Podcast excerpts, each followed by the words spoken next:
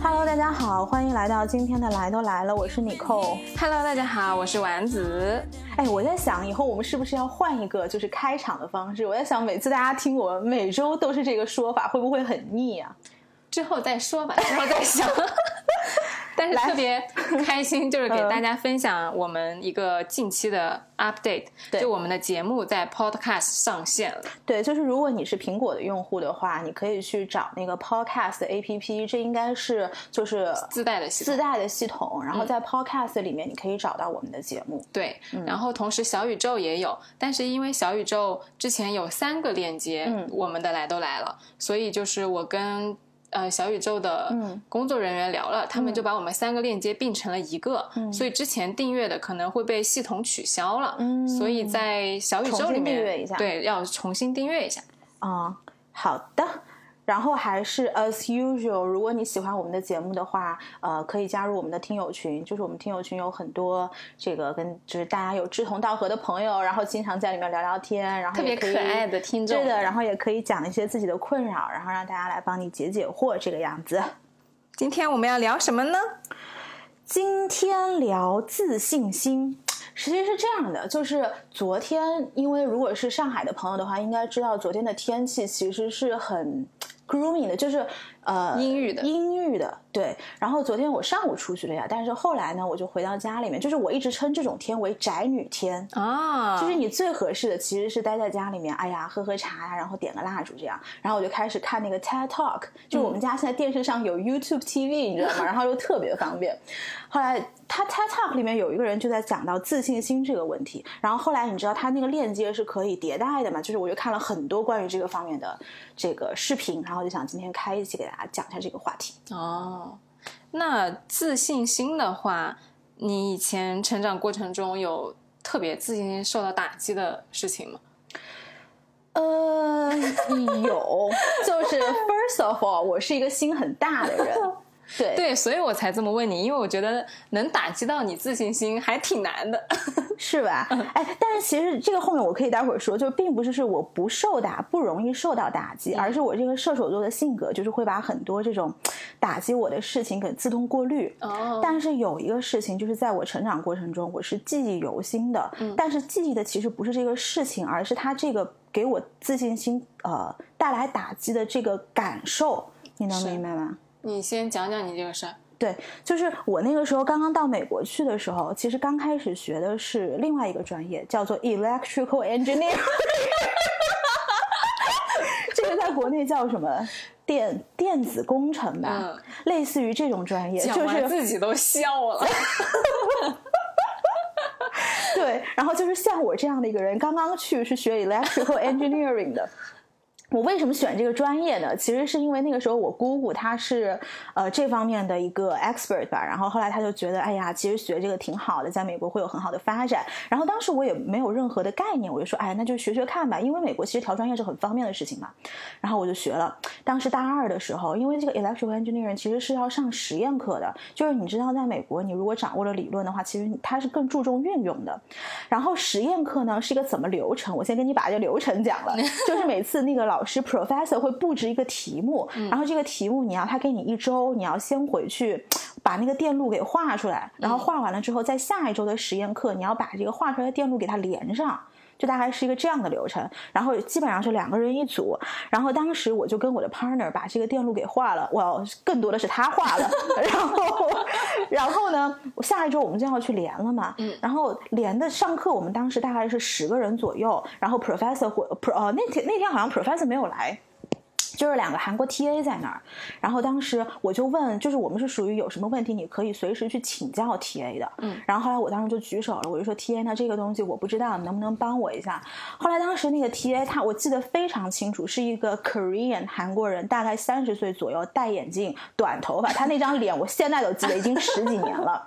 然后他当时就说：“你这个都不会。”他说：“我天哪，你居然这个都不会！”然后他就哈哈哈哈哈大笑了。我天就当时我们那个实验室其实挺小的，就是他这么一笑，其实所有的人都往我们这边看了。我的天！对，然后当时那一下，我就觉得就是 very ashamed about myself。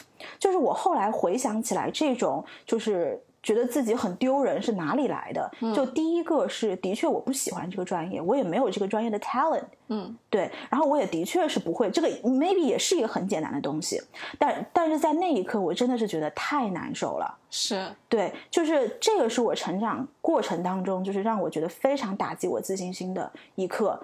也的确在那一节课之后，我就真真正正的开始反思是不是要转专业这个事情。当然，这个并不是说是唯一的因素，但是它可能是压倒这个骆驼的最后一根稻草。他这样做确实是挺过分的。嗯，对啊，学生，我觉得不管是什么问题，你不知道。都是很正常的事情，嗯，你顶多说你没有好，他可以说，哎，你没有预习，或者说没有复习好我上一节讲的内容，嗯，但是你嘲笑人家有点过分。对我当我当时的确是被当众嘲笑了。啊，我觉得这个是很过分。这个事儿其实后面的转变是很好的，就是我后来回到宿舍，我就特别难受，嗯，然后那个时候我有一个美国室友，然后他就问我怎么了，后来我就把这个事情跟他说了，然后我这个美国室友就说，他说。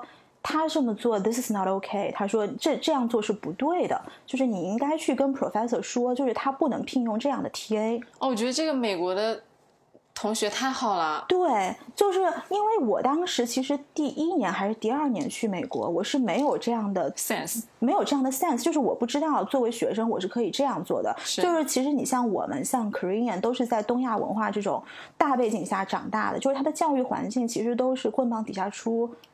出什么？出孝子，棍棒下出孝子，对，这是讲孝顺。但是这句话确实是这样的，对，或者高分啊，对，就是是这种棍棒式教育下。就是长大的孩子，所以我们从小的这个环境就是逆来顺受，就觉得比你 well educated 的人，他其实跟你说什么，你都是对的，你都应该收着，是你自己的问题。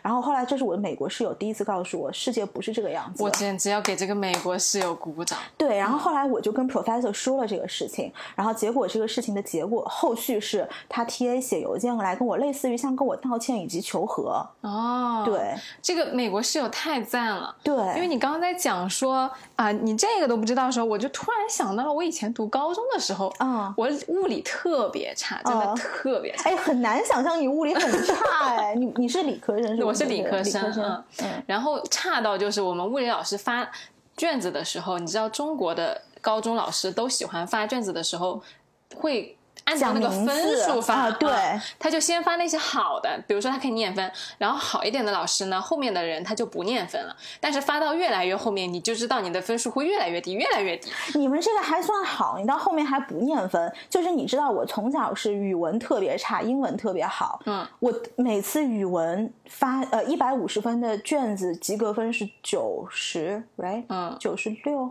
不记得了，九十九十百分之六十嘛，九十对，他是九十分，然后就是每次他是一直会念到四十分，他还会往后念的，对的，然后他还让你九十分以下的人站起来，我的天，这简直就是羞辱教育，就是羞辱教育，对，所以当时就是我有一次我记得印象很深刻，我是考了个二十六还是二十。你这次录出去完蛋了！你知道你在播客里的形象一直是那个教育程度非常高的那个人，well educated。我才是那个没文化的。我说我考九十几分，你说你考二十几分。哎，我语文考一百三，好吧？啊，好好好，我语文一般都是九十左右。然后那个时候，我们的物理老师看着我就。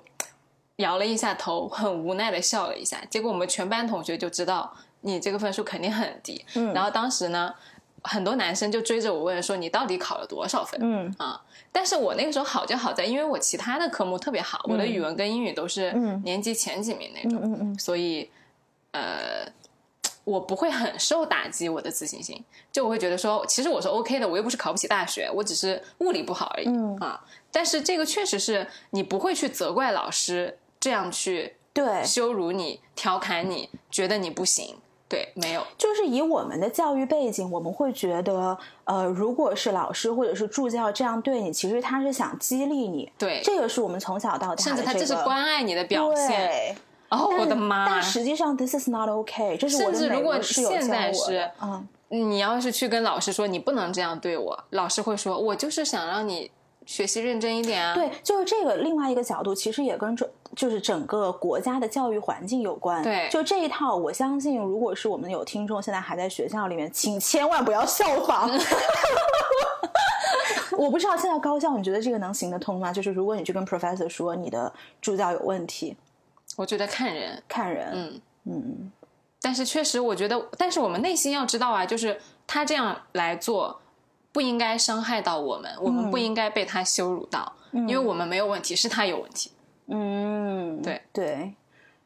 对，反正就是这个事情，就是让我觉得就是自信心特别受打击。然后之后我就一路就好像都还好了，嗯，嗯。那我这个，我想到我这个二十几分也就还好，嗯，就确实老师没有特别过分的去单拎出来我，嗯，嗯，但是我觉得你那个嘲笑真的有点过分。对，是确实是被嘲笑。哎，其实这个从从某种程度上可以算是校园里的 bully，就是霸凌。是是，应该是是他其实是被 TA 霸凌了嘛。嗯。然后昨天的话，我就是在看这个 TED Talk 嘛，它其中有一篇视频讲的特别好，然后他就是说人为什么不自信？为什么呢？嗯，然后他就说到几个点。就首先，当然了，这个第一个点不是他说的，第一个点是我加的，嗯，因为就是我，你知道我前段时间不是在上那个 Know Yourself 的心理课程嘛，是然后他就讲到很多这个心理方面的疾病，其实 first of all 是因为你的生理的因素，哦这就是为什么呃。就是有的人他就是 mentally 他就很 strong，然后他就不容易敏感，然后有的人天生就比较脆弱。我举一个最简单的例子，比如说我妈妈，嗯，对，然后我妈妈其实就是一个这样的人，就是她遇到事情之后就特别容易焦虑，然后脑子里面就一直想，一直想，并且我一直说我妈妈是一个自导自演的人，就是比如说这个事儿放在这儿，她只是有一点点东西看不清楚，嗯，但她就会把所有坏的这个情况按照一个像像一个树插图树插图，哎，exactly，我就在想这个东西，然后就像一个树插图一样，把各种情况都想出来，反正结果都是不好反。正结果都是不好，然后这个事情完了，越想越大，然后整晚整晚的睡不着觉。跟我爸一样，对，其实父母有的是这样的。然后鉴于我是我妈妈的孩子，就是我天生在这一块，其实先天条件也不是特别好。就我其实还算是容易焦虑的人，更容易着急。但是我身边就有一些朋友，他是属于那种，你也不能说他心比较大，就是他其实比我细腻，但是呢，他内心比较强大，心理素质比较好。嗯嗯，就他觉得遇事儿就解决事儿就可以了，就是其他你没有必要去做过多的这种假设。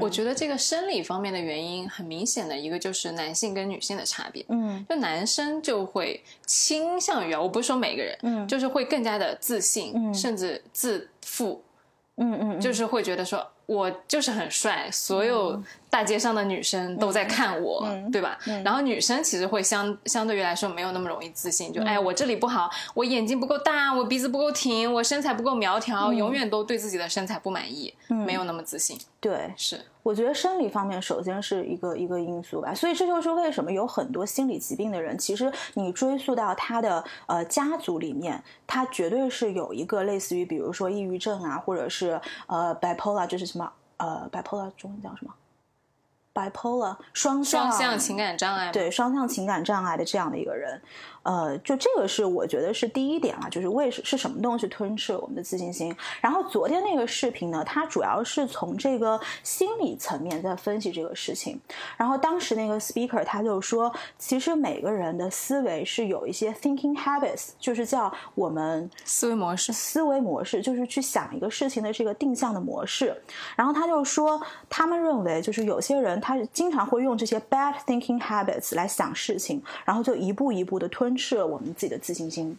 可能就是在潜意识里面，你的思维模式会，呃，下意识地去推动你把这个事情这样解构。嗯因为同样一件事情，比如说我老师嘲笑我了，嗯我不会把这件事情放在心上。但是如果同样嘲笑一个非常敏感的同学，嗯他可能就会觉得说，为什么老师嘲笑我？为什么他针对我？是不是因为，啊、我家里面条件不够好，嗯然后我不够活泼可爱，嗯嗯嗯我怎么怎么怎么怎么怎么，就是有很多他会归咎于他自己的原因的。对，嗯然后他就说到这个 bad thinking habits 的第一个叫做 unhealthy beliefs about others，就是说你对于其他人的这个期望是过高的。嗯哼，嗯，然后这个我不知道从字面上你能你能够理解是什么意思吗？我觉得就是你会把你的希望重点寄托在别人的身上，对，他这个点其实就是你个人的思维会把你希希望通过别人给你的肯定来建立自信。对，比如说你做完一件事情的时候，你希望你的老板跟你说啊，你能力真好，你干得很很漂亮，嗯。然后你就会觉得哎，我挺厉害的。嗯。然后如果你约会的时候，男生跟你说你今天真美，我好喜欢你啊，嗯。然后你就会觉得哎，我很有魅力。嗯，但是万一你碰到的一个老板是一个要 PUA 你的老板，就会跟你说你不行，你嗯不够努力，你还不够厉害，你要加班加点，你每天十二点之前不能睡觉，对那怎么办？你就觉得你是不是觉得说我就是个很差劲的员工，或者说你碰到一个呃男生就是不喜欢你，你是不是觉得你不值得被爱？嗯就是他的逻辑思维就是一直依赖于外部对你的反馈，倒不是说别人对你的反馈不重要，因为其实是很重要的。但是，嗯，这样子的话，就是你不要把你的情绪主导权以及对自己的这个认知认知建立在别人给你的反馈之上，对对决定权要掌握在自己手里。对的，就是可能有的时候你会觉得，哎呀，对方是不是没有给你相应的肯定？那么你反过来，这个 consequence 就是对方没有做到他应该做的事情，但是这个 consequence 你会反过来是自己承担的，因为你相应的因为他的不完美而责怪了自己。是，嗯，这对于自己来说其实是挺不公平的吧？我觉得。就破解我刚刚说的那两个很经典的局面，就有两个思维逻辑，我觉得可以分享给大家，因为我都遇到过。就比如说你，哎、老板在职场上，你希望得到老板的肯定，然后来建立自信的话，可能老板因为他很忙，嗯他不知道你手里有多少工作，他也不知道你完成这个工作需要花费多大的努力，嗯所以你不能就像学生时代一样指望老师来表扬你，嗯你就必须是要给老板每次就说啊，老板我比如说我今天手上有五个事儿，然后五个事儿我分别做了什么什么，你觉得 OK 吗？嗯然后你就每天去跟老板。去更新这些事情，然后让他充分的知道你有多努力，你有多能干，你帮他解决了多少事情。嗯只有当你自己去主动向老板展示说我很牛逼，我就是值得被肯定，我是很优秀的员工，嗯你没了我，你很多事情是很麻烦的。嗯那么老板也会觉得说，哦，好像你确实是挺厉害的。嗯就你得把那个主动对调一下，自己去给老板展示这件事儿。嗯我觉得这才是一个自信的表现，而不是天天等着老板来肯定你。哎，老板为什么不给我派活？老板怎么就不理解我了？之类之类的。你这让我想到，就是上周其实我跟一个朋友在讨论一个事儿，因为他是就是怎么说，算是一个大国企里面的，嗯然后呢，他们因为国企里面的这种论资排辈其实还挺严重的，嗯嗯就是你按照成按照年份来说，应该是我这个朋友他应该要升职了，嗯，然后结果呢，他们并没有就并没有生他，嗯不仅是没有生他，是跟他同一年的这个小孩他都没有生，就是反正也有一些就是内部政治的原因吧。然后后来我朋友就特别沮丧，然后他就说为什么就是不生他？然后我就说这个东西，他他把这个事情归结为他在职场上是没有贵人的，啊，是为什么呢？就是因为。别的小领导可能会帮他自己底下的人去邀功，是是是但是你这跟你自己的小领导或者是跟你呃带队的这个团队长其实是很有关系的。的每个人的性格不一样嘛。我就是说，他就觉得是他团队长没有去帮他做这个邀功的动作，然后我就说，那你可以自己去要。嗯，就是你自己的东西，只有你自己去要了，就是领导大领导才知道你到底是做了多少。就是你不可能说等着老板去等着老板帮你，等着老板发现你。他们公司还挺大的，就是说你如果要等着老板知道每一个人做了多少活，那是不现实的。你只能说你自己去帮自己做这个动作。其实职场上有一个很残酷的点，就在于你做了多少事情和老板认为你做了多少事情是不太一样的。Exactly，对对对对，的确是。但是就是转换这个思维的方式，好处就是你要去主动展现、嗯你自己足够自信，你相信你自己是一个值得被升职的人，老板他会更加的重视你。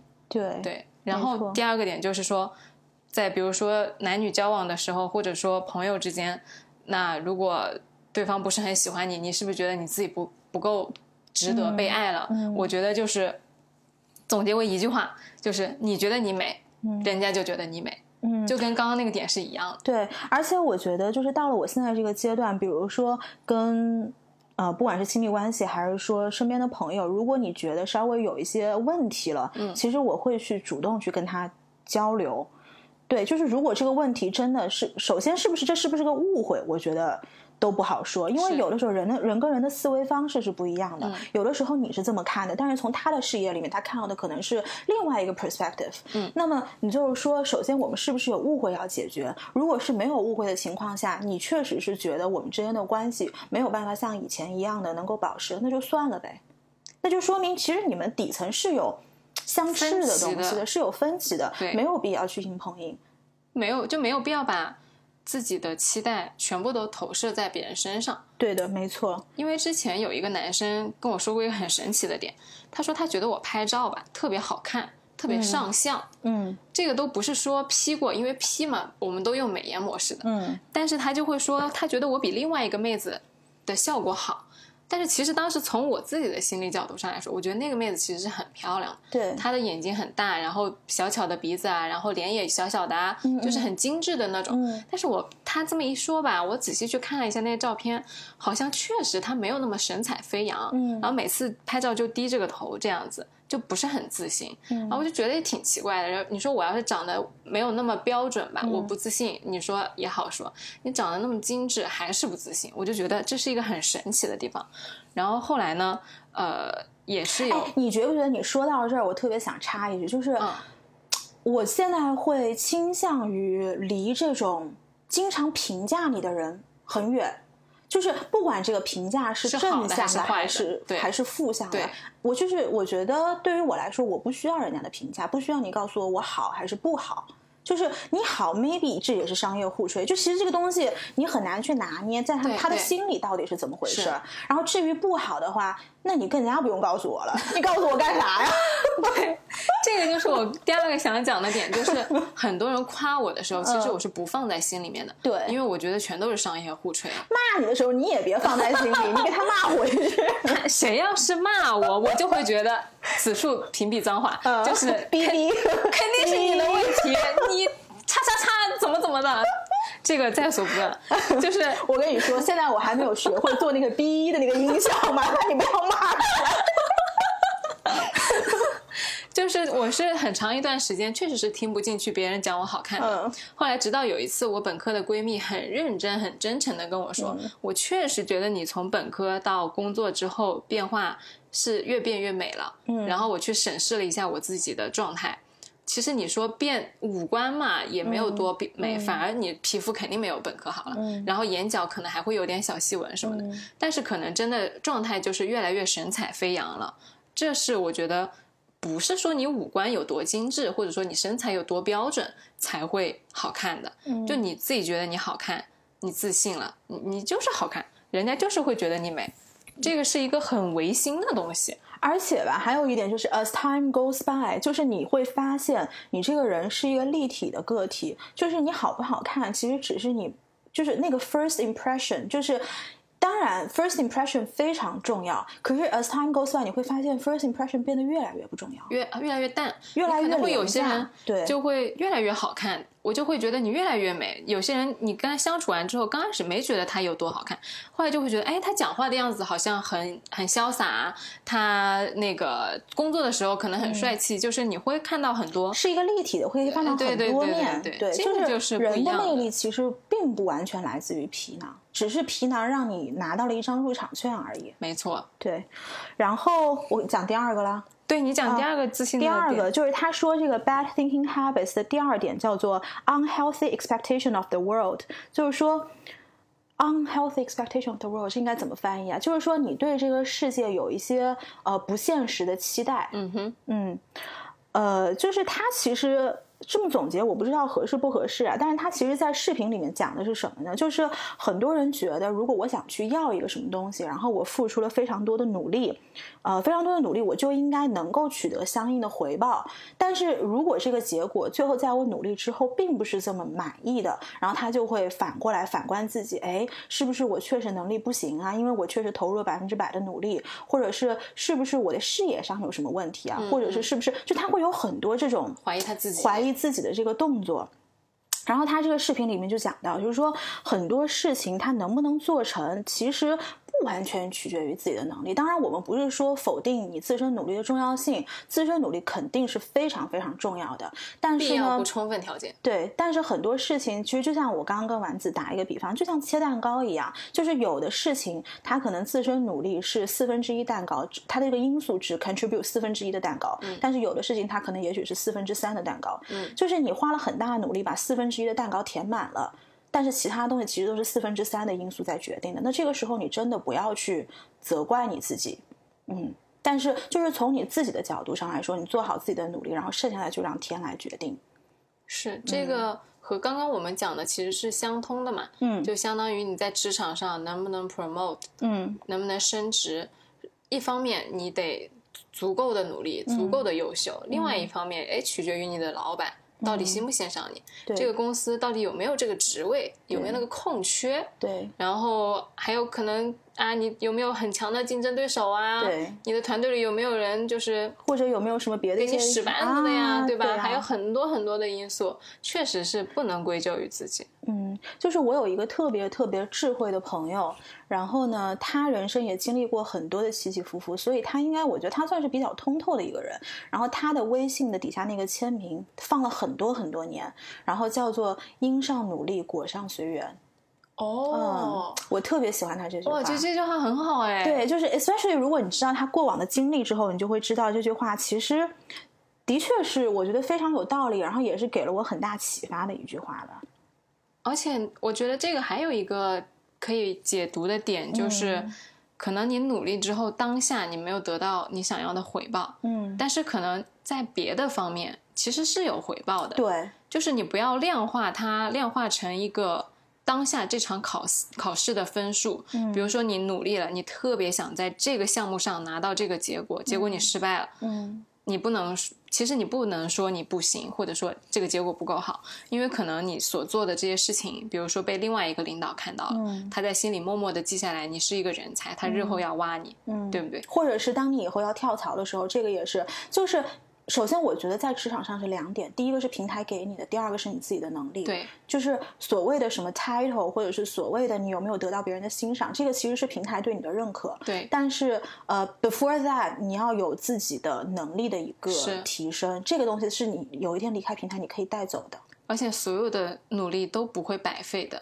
哎，就像所有的弯路都不会白走是一样的。为什么这里此处意味深长了一下？我不知道，我们这是很正儿八经的一期节目。然后还有一个点，就是我刚刚跟丸子说到的，哪怕是你可能今天这个怎么说，就今天这个事情，可能百呃可能是四分之三的蛋糕是取决于你的努力，你也的确是做了你百分之百的这个努力，最后可能你没有得到，嗯，那我觉得是不是归咎于这个事情本身就是你的短板？然后用我的话说，就是不要去硬磕自己的短板。是其实就像就像我们录这个播客，就大家可能都能听出来，就是丸子是一个表达能力比我好很多的人。就是每次一旦是有这种 需要成段成段说逻辑的时候，你看我从来不吭声。对呀、我我我知我深刻的知道这是我的短板，那给丸子说不就得了吗？这个确实是，尤其是就是我们刚开始录的时候磨合，我也会觉得尼寇是一个嗯特别有想法，而且他很多的点都真的能启发到我的，所以这个时候我我也不会责怪我自己说，哎，为什么我的见识没有尼寇广啊？为什么我以前没有去美国留过学呀？嗯为什么我怎么就想不出来他想的那些点呢？我也不会。嗯，你给我这些点，我觉得很棒，那我就把它组织说出来。哎，所以你说这个东西是不是回到一个点，叫做不要去对比他人？对，对吧？嗯就是你其实呃，让你自己更加 mentally strong 的很呃很重要的我觉得你一点今天这一期非常的不英文熟练者友好。哦，像什么 mentally strong 就是心理内心强大的。哎呀，我们那些听众都是什么在国外留学的？你看人家时差都不一样，那天天聊天还有时差，再也听不懂呢。听不懂麻烦你们去报个新东方好吗？哎，我妈妈也听的好吗？哦我妈妈要哦，阿姨，对不起。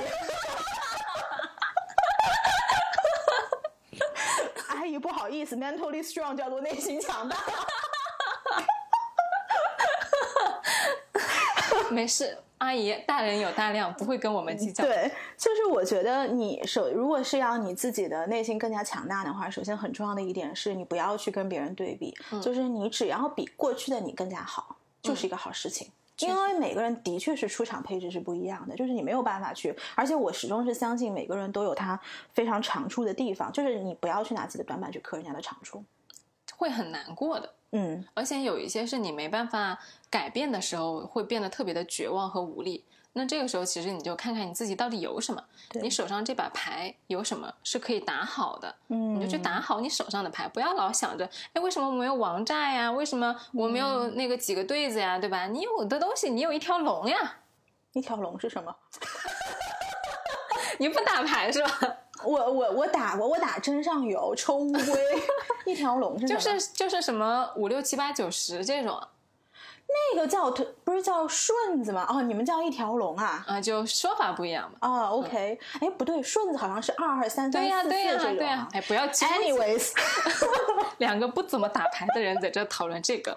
嗯，然后最后这个你有要说的吗？还是我再往后面说了？你接着说吧。对，然后就是不要对比自己。然后后面他们就反而讲到说，呃，如何建立自信？如何建立自信？我觉得这个我还。挺能分享的，嗯，因为我从一开始并不是一个非常有自信的人，嗯，我小的时候，我尤其是外形方面，我妈妈经常会很直接的，阿姨，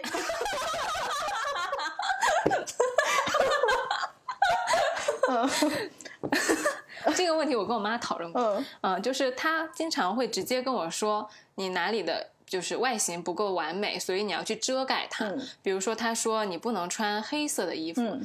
或者说他因为他自己审美的原因，他喜欢啊活泼可爱的小女孩，嗯，所以他不让我穿那种死气沉沉的衣服，嗯，也不让我穿过于跟我的年龄不太相符的衣服，嗯，which 他其实多我多大他都觉得我不成熟，我穿什么衣服他都觉得是超过了我的年龄，对，但是所以我从小就是不会穿黑色，嗯，也不会穿紧身的上衣，嗯，因为我是个平胸。我妈就会说：“她说没有，她也没有很平，还可以。她说你不能穿太勾勒出你曲线的衣服，这样子的话，因为哎，你有没有想过，这可能不是因为你本身的 size，而是因为父母就不喜欢小孩穿这样的衣服。也确实，就是我妈不喜欢我太成熟的样子，她可能在心里就觉得我一个小孩儿。对，所以就是我小的时候是有很多条条框框的。对，但是直到我后来越来越大吧，我就觉得。为什么我不行呢？嗯，因为很，我后来就发现，我朋友跟我一起去逛街的时候，他经常会指着这个说：“哎，你试一下这个，我觉得你这个皮肤这么白，你肯定穿这个黑色很好看。”我说：“不行不行，我不穿，我不能穿黑色的衣服。”然后我朋友说：“为啥？”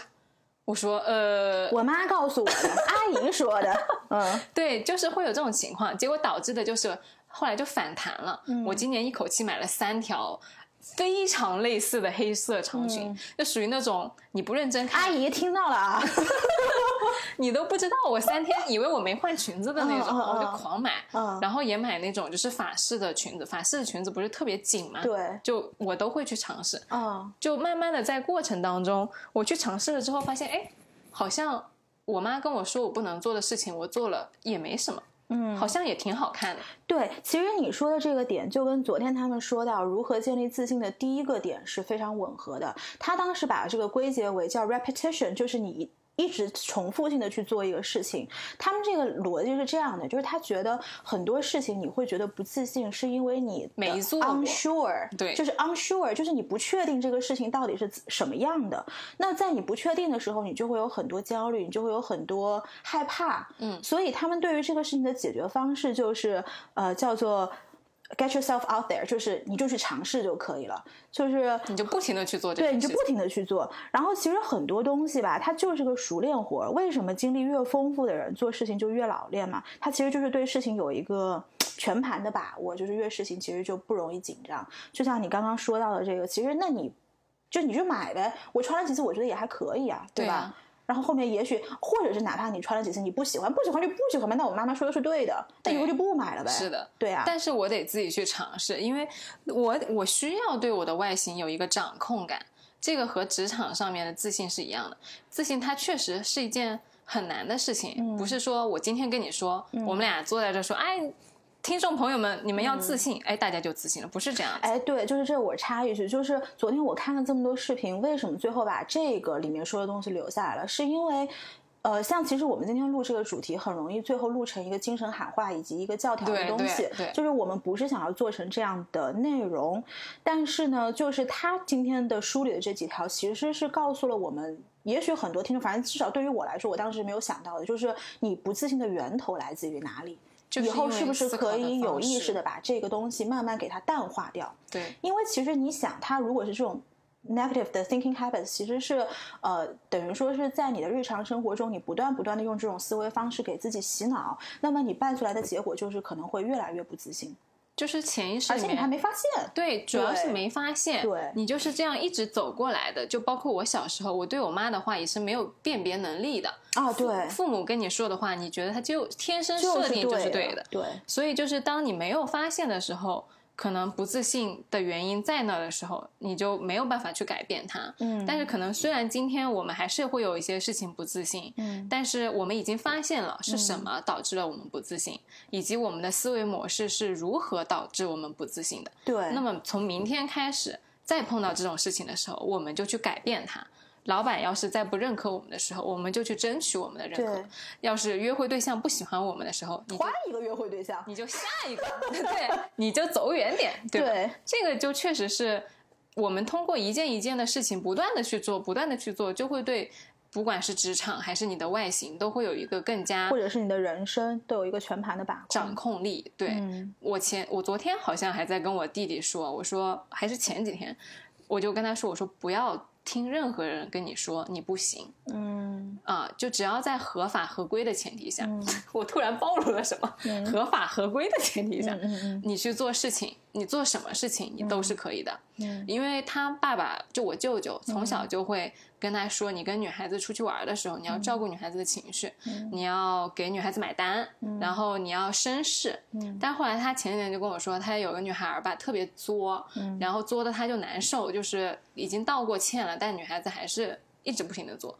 我就跟她说，我说你要是不开心，你就不要哄，就是。你你反正但凡以你开心为准，没有什么事情是你必须要做的，也没有什么事情是你绝对不能做的，你都去尝试。她还年轻嘛，我就觉得你都可以做。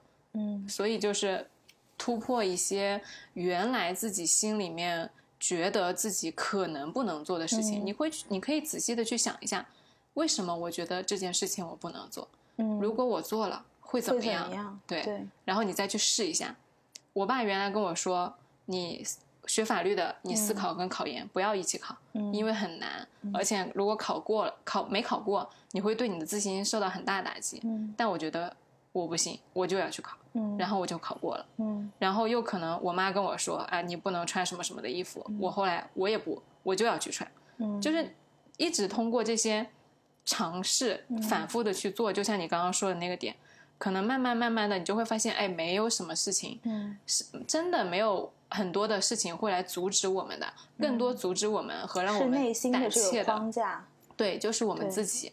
当你打破了自己这个内心的束缚的时候，哇！太自由了，面前一片森林呢。是的，是的，是的。你让我想到前两天我在听一个 podcast，是谁的 podcast？反正是国内的。然后他就讲到冥想。你记得以前我，因为我是不冥想的，丸子是冥想。你记得我以前一直问你，到时候就是冥想，他是所说的这个活在当下是什么？到底是个什么意思？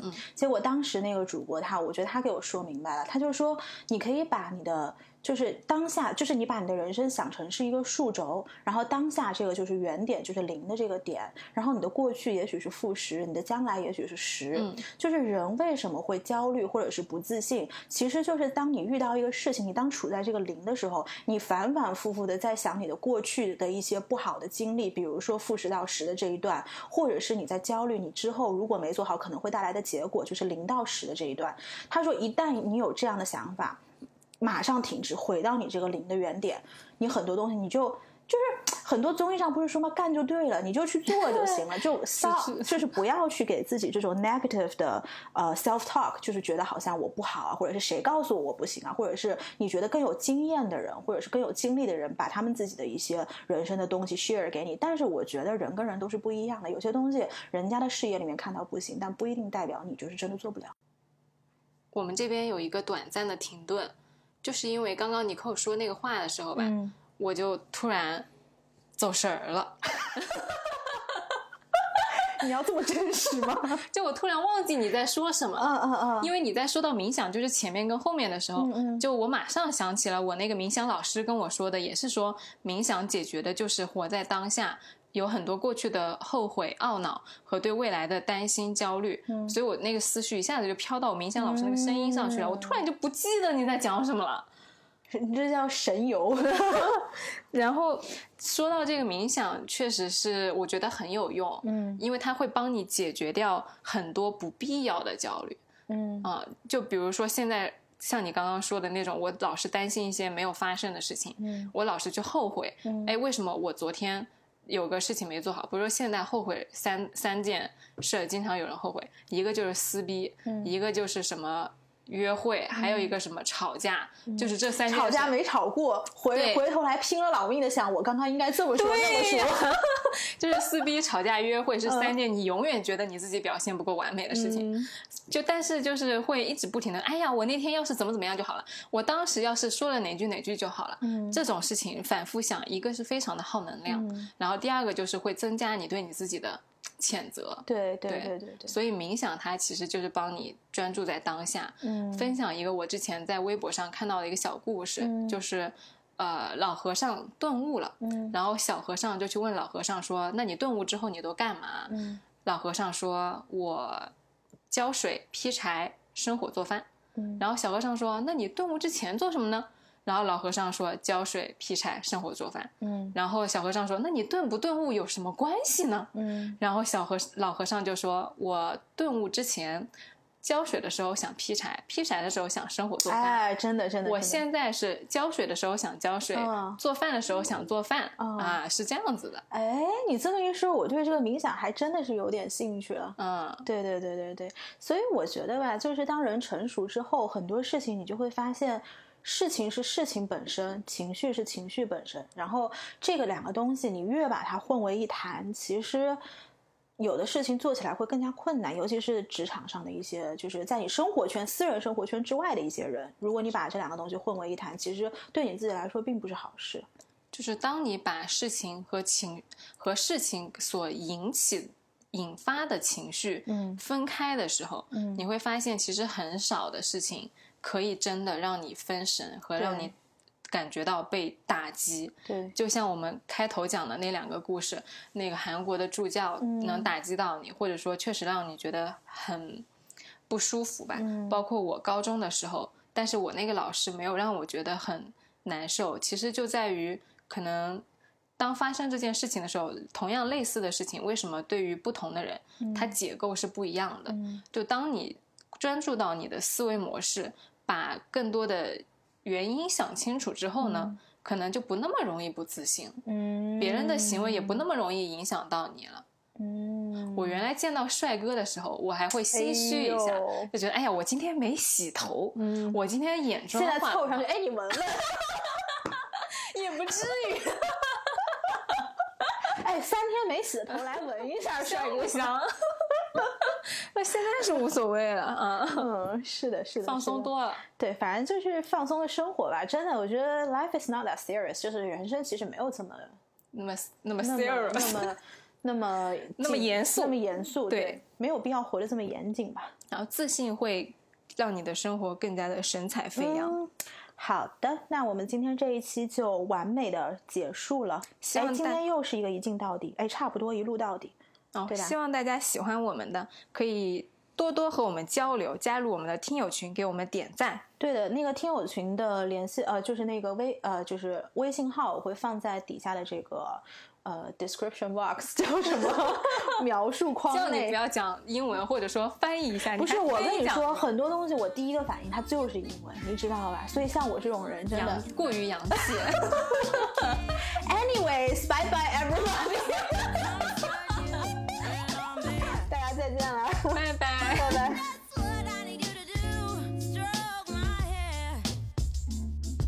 Cause I